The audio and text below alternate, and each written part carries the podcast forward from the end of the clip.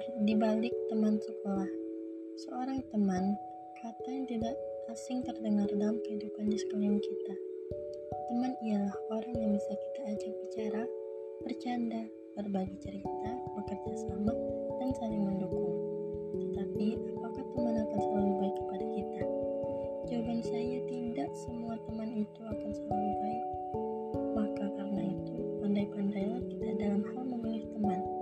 Karena ada teman yang hanya datang jika senang saja, ataupun ia datang jika ada perlunya saja.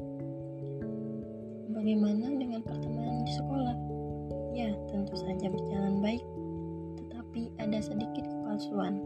Karena pertemanan di dalam sebuah kelas ada saja yang namanya berteman berkelompok atau yang sering disebut geng. Ya, mereka hanya berteman dengan orang yang dianggap menguntungkan bagi mereka.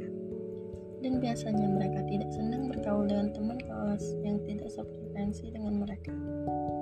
Jika mereka butuh dengan teman yang ada di kelas, barulah mereka akan bergaul dengan teman lain yang ada di kelas.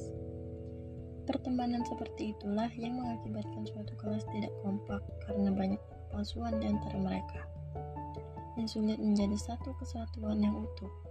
Banyak kerugian yang akan mereka rasakan yaitu sulitnya bersosialisasi dengan orang atau siswa lain yang berada di sekitarnya ataupun jika ada acara atau perlombaan antar kelas yang diantarkan oleh sekolah tentunya mereka harus berdiskusi tetapi itu akan sulit karena adanya kecanggungan di antara mereka dan sulit mempersulit mereka untuk berkomunikasi satu sama lain yang akan merugikan mereka.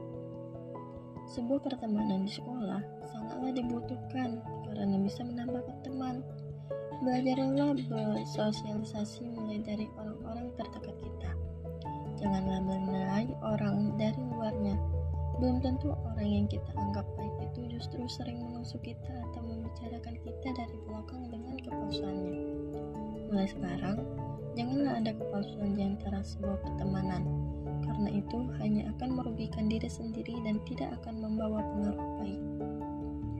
Biar teman sekelas, kita dipertemukan lewat pendidikan dan dipisahkan oleh masa depan.